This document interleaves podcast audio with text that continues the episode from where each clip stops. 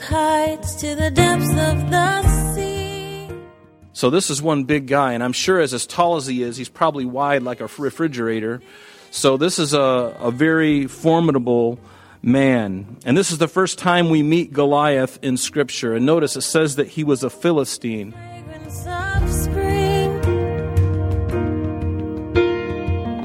Every creature's unique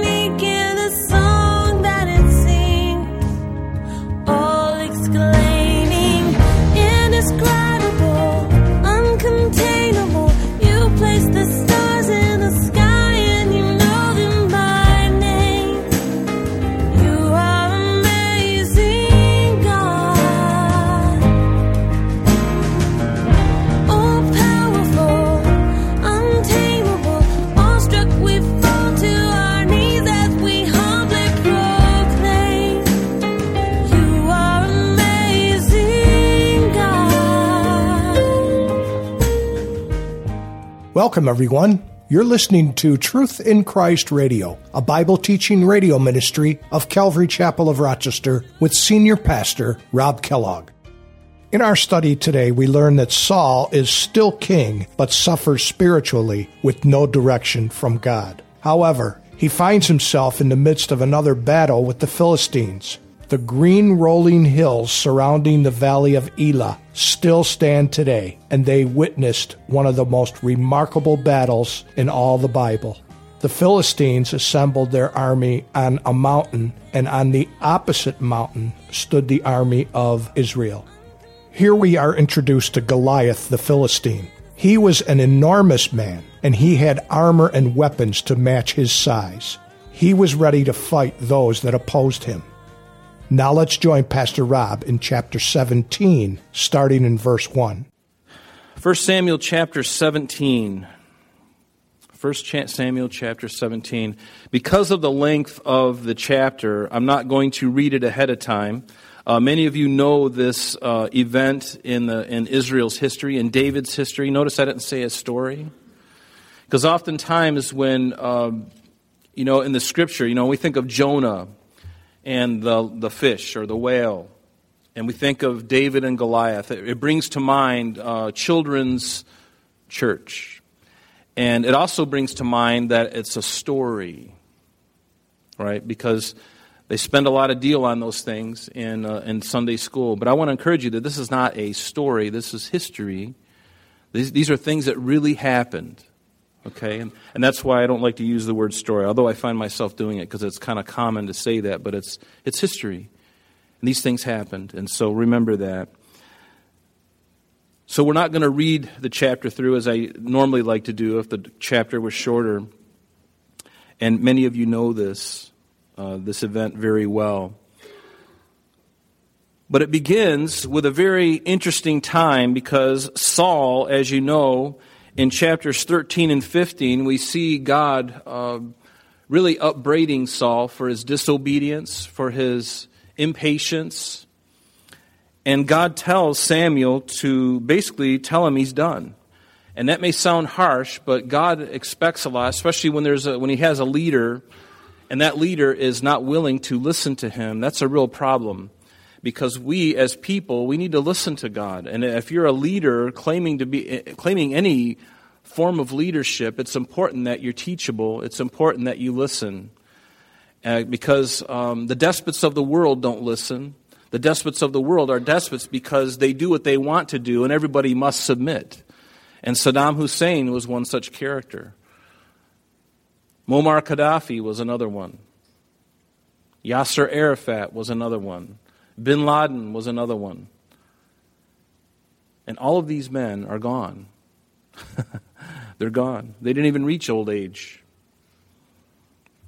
And so it's important that we are obedient. And Saul, at this time in this passage that we're going to look at tonight, he was in a very peculiar place. If you remember, if you just look in your Bibles uh, in, in chapter 16, you'll notice that in verse 13, of chapter 16, it says that the Spirit of the Lord, and, this is again after uh, God had uh, told Saul that he was basically finished, that a man better than him was going to take his place. And remember, he tells Samuel to go down to Bethlehem, which is in Judah, and to go to the house of Jesse and to anoint one of his sons. So Samuel, being the good man that he is, the obedient prophet that he is, he goes. He doesn't ask questions.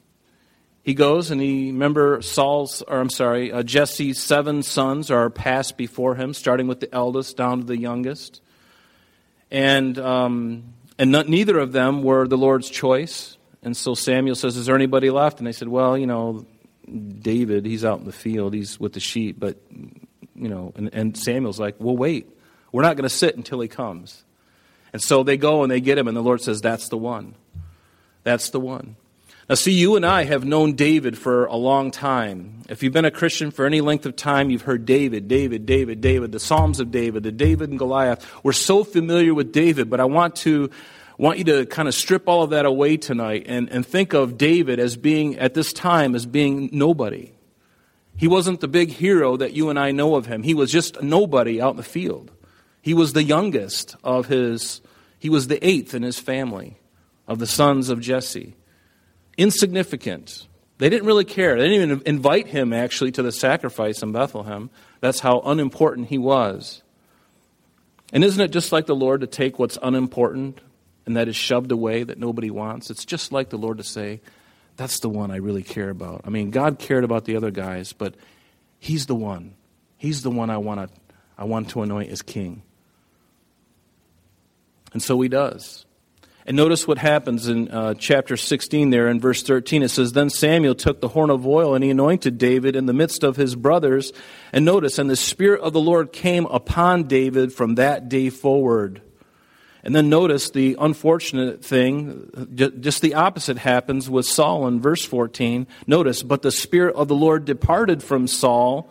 And not only that, if that wasn't bad enough, a distressing spirit from the Lord troubled him. A, a, a devil, a demonic spirit, goes and troubles Saul. It's bad enough the Spirit of God departing from you, but then another spirit coming and troubling you. And that's exactly what happened. And that's the condition that we find Saul in a very deposed leader, uh, being uh, uh, oppressed by the enemy, very unsure of himself now, feeling very insecure. Have you ever been in a situation like that? Have you felt? I, I know I have. I felt very insecure at times and then maybe somebody tells you something that makes you feel even more secure, and you're like, how low can this day go? Have you had those days? I've had those days. So this is this is the, the chapter. This is the very place where Saul is in. He, I, I liken Saul right now to be kind of like in a you know in a, in a lawn chair, and he's just kind of sitting there, and his crown is kind of crooked. He's just kind of sitting there, you know, thumb, you know, thumbling his thumbs, and and kind of has a deposed look on his face not knowing what to do, how to feel, feeling scared of this army of the Philistines, and being very intimidated by this Goliath that keeps coming out into the field and challenging everybody. And this is the place where we find him. And now he is going to be engaging with the Philistines, being in a compromised place, not hearing from God, again because of his disobedience. And there's very few things worse than facing a major crisis without the Lord. That's a very bad place to be. Thank God you and I, Jesus said, I'll never leave you nor forsake you. We, we don't have to worry about that because He's always with us. And I'm very glad for that. But this chapter will be a watershed moment for David. This is when everything changes. He goes from being obscure and unimportant to being a national hero overnight. That's like being a beggar on the street and winning the, uh, the, the, New York State Lotto or, or the, the, the Powerball and winning like 500 million, you know, even after taxes, like 239 million, something like that, in cash, in cash, you know. And then you go from nobody living on the streets to being a celebrity. Everybody knows you. Everybody wants a piece of your money. They could care less about you. Let's just cut to the chase, right? But that's David. And not only that, is that he will not only arise from obscurity and become a national hero, but he'll be catapulted to success. And finally, at some point, he'll be taking the, the throne. But he's still going to be on the run for a number of years, a handful of years, before Saul is actually killed in battle. But during that time, he's going to be the archenemy of Saul. Saul is going to be so jealous of David after this event. And David only continues to rise. And again, the Spirit of God is upon him. So there's only, it's only an uphill for David. And Saul is going downhill. Can you see how that could happen? Saul is going downhill. David is going uphill. He's a national hero. He's going to be going out in all their battles against the Philistines, coming back with, you know, flush with victory every single time. The Lord is with him. The women are even singing about him, which is even worse. Because as soon as the ladies start singing and, and the king hears about it, there's a death sentence on his head because Saul is just jealous to the bone. He can't stand that they're not singing about him. They're singing about this guy. This guy who used to play the harp for me, play the guitar for me when I was distressed by an evil spirit. Now he's like, what's left for him to take but the throne? But given time, it's going to happen. It's an important application for us in this chapter because it's more than just David fighting a battle, this very graphic battle. It's more than just a battle, it's about faith, it's about trusting in the Lord. And that's something that I would venture to say all of us could stand to have more of faith and trust in the Lord. And God will give that to you liberally as He wills. You just got to be earnest. You got to be earnest and you got to be prayerful about it. I think so often my, my life can be, I can go on autopilot. And if you're a Christian, you can go on autopilot. And we don't ask for anything. Remember when Jesus, when his disciples came to him, and, and, and, and, and Jesus says, uh, So far, you guys haven't asked anything. Ask, and you receive. Let your joy be full. But they never asked. And so they never received. I wonder how much they could have received had they asked, even while Jesus was with them, but they didn't. And so it begs the question even when we were praying for Jovi, if we hadn't prayed, would she have been healed? Maybe not. If she hadn't been praying, if we hadn't been praying, would he have done it anyway? Not sure. Maybe not. But we did, and she is. So I would rather err on the side of prayer. It even rhymes. You can make a song about that. Err on prayer. Actually, it's not even erring on prayer. You never err when you pray. You're always making an advance. You never err when you pray.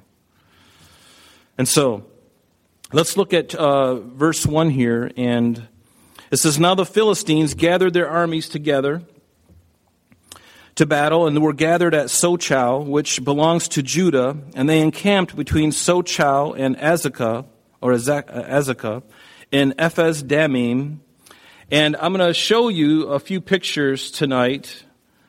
And the picture that you see on the screen, you might want to shut the lights off, or at least the center lights, uh, Scotty. Uh, for those of you who may be listening on the radio, or at some point you will be, basically you're, you're standing on a mountain, you're standing on a very large hill, and you're looking south, and you're going to see two mountains. And right in the center of the two mountains, going, e- going from left to right, east to west, is the Elah Valley. The Elah Valley is, is very broad, it's very expansive, but this is just one part of it. But the mountain on the farthest side, the, the, the, the, the farthest side is Sochoh. That's the, the mountain that the Philistines were gathering on, and over to the right of that mountain, over in the clearing there on the right hand side, is where that's Ephes Dammim. In fact, I'll, I'll show you another uh, slide if you can see this. Ephes Dammim is this place over on the right side, and then that mountain right in the back is Sochoh, and then um, Saul's camp is over on the far left side where the, the, the, Israelites are, and the place of the battle is right there in the valley, and, and that's where the battle occurred. And in fact, this area right here, when we do go to Israel, our, our, our bus comes down here. Oops, wrong thing. Our bus comes down here, and we, we go up to here, and we park alongside the road, and we walk down the hill, and we go right around the side of this mountain here, and there's a really grassy plain there where we sit and we have a Bible study. And, and that's where we spend our time and we, we talk about this battle that has occurred there. And um, this next picture is uh, actually myself and uh, Jeff Gallatin along the edge of the, of, the, uh, of that side. and there's a stream that goes right down through here. Uh, normally in the rainy season, right behind him, there's a, a trough here, and this is like where the water comes. And this is the stream we believe that David picked up those five stones. We're going to read about that tonight. And, uh, and, and that's where it all, that's where he picked up his stones to fight Goliath. And where that is, let me just bring you back to another thing here. Um, it would be right over in this area, right behind this mountain right here is where that picture was taken. Right on the other side of that, it's like a cliff there, and there's a there's a stream that goes right down the center, right down the side there, and and it goes out all the way over here where David picked up those stones. And so we joke around when we go there, you know, we're always looking for the bloody stone, the one that actually hit Goliath, you know. So we like to play around and have fun with that. But anyway, uh, let's see. So, verse 2, it says, So that's the setting of where this battle occurred, where the battle occurred. And verse 2, it says, And Saul and the men, I got one more slide, uh, Scott, after this, and I'll, I'll get to that in a moment. It says, And Saul and the men of Israel, notice they were gathered together, and they encamped in the valley of Elah. And I showed you where that was, over, over here on the, on the uh, left side, over here in this area here. And the men of Israel gathered together. They encamped in the valley of Elah, and they drew up in battle array against the Philistines. And the Philistines stood on the mountain on one side. They stood on Sochoh, this mountain over here, this far one, and the Israelites stood on this mountain over here, and then the battle was in the valley. What you can't see is about this much space goes right through the middle of those two mountains. And so there's a lot of space in here, and it's a perfect place for a battle, honestly. But in this case, there really wasn't a battle. It was two men coming out but we'll get to that. So notice the Philistines stood on the mountain on one side, which is Sochoh, and Israel stood on a mountain on the other side, which I believe is, uh, um, it doesn't matter. Uh, I forget the name of it. That's okay. So, and there was a, with a valley between them. And notice verse 4 And a champion went out from the camp of the Philistines named Goliath from Gath, whose height was six cubits and a span six cubits in a span, depending on how, there's different ways that, that they'd measure a, a, cubit. It could be uh, uh, 18 inches, it could be 21 inches. So what that really puts uh, Goliath is about somewhere between 9 foot 9 inches to 10 and a half inch, or 10 and a, I'm sorry, 9 foot 9 inches tall to 10 and a half feet tall. So this is one big guy, and I'm sure as as tall as he is, he's probably wide like a refrigerator. So this is a, a very formidable man. And this is the first time we meet Goliath in Scripture. And notice it says that he was a Philistine. And it's been a while since we talked about this, so let me just share with you just a few moments about who the Philistines were. The Philistines were a non Semitic people, which, when we say non Semitic, we mean they, they didn't come from the line of Shem. It's non Semitic is Shem, Shemitic, or Shem. A person who comes from the line of Shem, like the Jews, are Semitic. But a non Semitic person is someone who came from either Ham or Japheth. Does that make sense? Because you remember Noah had three sons Shem, Ham, and Japheth. Now, the Philistines came from the tribe of Ham, and they're recorded for us in Genesis chapter 10 in the Table of Nations. You can go and check that out if you like. But basically, they came from the island of Crete, around that area in the Mediterranean, many, many uh, centuries before Christ. They, they left Crete. They tried to come down uh, south to uh, Africa, to Egypt specifically. The Egyptians wouldn't let them come in, so they went up the coastline and they settled where you, in Canaan, modern day Israel. And so they became the perennial enemy of Israel. And so these are who the Philistines are a very pagan people uh, who came from Crete or Caphtorim. Casluhim is, is the name of it in Genesis 10. But also, let's look at this, uh, this Goliath. Where did he come from? Who was he? And again, I, would like to share with you just a proposed uh, genealogy really quick, uh, since we're on this um, talk about uh, Goliath. Goliath. But let me back up to this will be very quick, I promise. In Genesis chapter 6, remember that it says that there were giants in the land, and this is before the flood. There were giants in the land, and the, and the sons of God, the Benai Elohim, these false, we, we, we believe they were angels, physical, who made, uh, they, they manifested themselves in physical form, had intercourse with the women, and created this race of people who are the giants. That's who the Nephilim were, the fallen ones. We, we believe that's the case. But notice in Numbers, uh, so, so the Nephilim were around in Genesis chapter 6. Before the flood, God wiped the earth out, mainly because of the infiltration of this race. But even after the flood, they, they were still being, in, the, the, these things still happen with these fallen angels, we believe, these Nephilim or fallen ones. But notice what it says in Numbers 13 33. It says, and this is speaking of when the, the Jews were going into the promised land. Remember, there were uh, 12 spies that went into the land.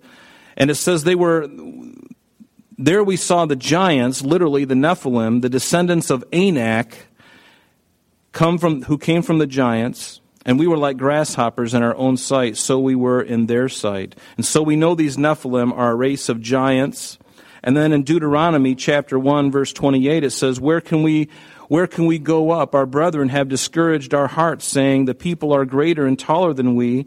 The cities are great and fortified up to heaven. Moreover, we have seen the sons of Anakim there. And so we have Anakim here in the, in the, in the genealogy. So all we have to do is fill in some of these blanks. And Joshua chapter 15 gives us the filling in of those blanks. It says, Now Caleb when they were dividing the land after they came into the promised land, Caleb, the son of Jephunneh, he gave a share among the children of Judah according to the commandment of the Lord to Joshua, namely Kirjath Arba, remember that, which is called Hebron. And Arba was the father of Anak. Anak. So we have the Nephilim, Arba, he gave birth to Anak, and then the, the result of the offspring of Anak were the Anakim. And it says Caleb drove out the three sons of Anak from there, and, and, it gives their names there. And then finally, in Joshua 11 22, it says, None of the Anakim were left in the land um, of the children of Israel. They remained only in Gaza, Gath, and Ashdod. And where did Goliath come from? Gath. So this race of giants continues. And so we, we can see that, uh, let me see, did I miss anything there? I think I got everything. So this is a proposed genealogy of Goliath. And, and there is some speculation of, of some of, of the last part, but we believe he's uh, part of the Anakim nonetheless. But let's go ahead and move on to verse uh, 5. Notice what Goliath had. He had a bronze helmet, and you can go ahead and shut this off, Scotty. He had a bronze helmet on his head, and he was armed with a coat of mail. And the weight of the coat was 5,000 shekels of bronze. 5,000 shekels, that's roughly between 125 to 200 pounds of brass on him. That weighs more than most of you ladies in the room. Uh, actually, if you're, actually, probably all of you. Let me just say all of you. Yeah, that, that's safe to say, right? It, it, weighs much more than any of you. So, um, I'm in deep water here, aren't I? Um, so that's a lot of weight to carry around on you. Notice, and he had bronze armor on his legs and bronze javelin between his shoulders. Now the staff of his spear was like a weaver's beam, and his iron spearhead weighed 600 shekels, which is approximately 15 to 25 pounds on, the, on, on a spear that he's got. 15 or 25 pounds just on the head of that thing. I mean, that's like throwing a bowling ball like this, right? You get a 15 pound, 25 pound bowling ball, and you got that at the end of a piece of wood. That wood is probably that big around, and it's got that, you know, I mean, imagine getting hit by that?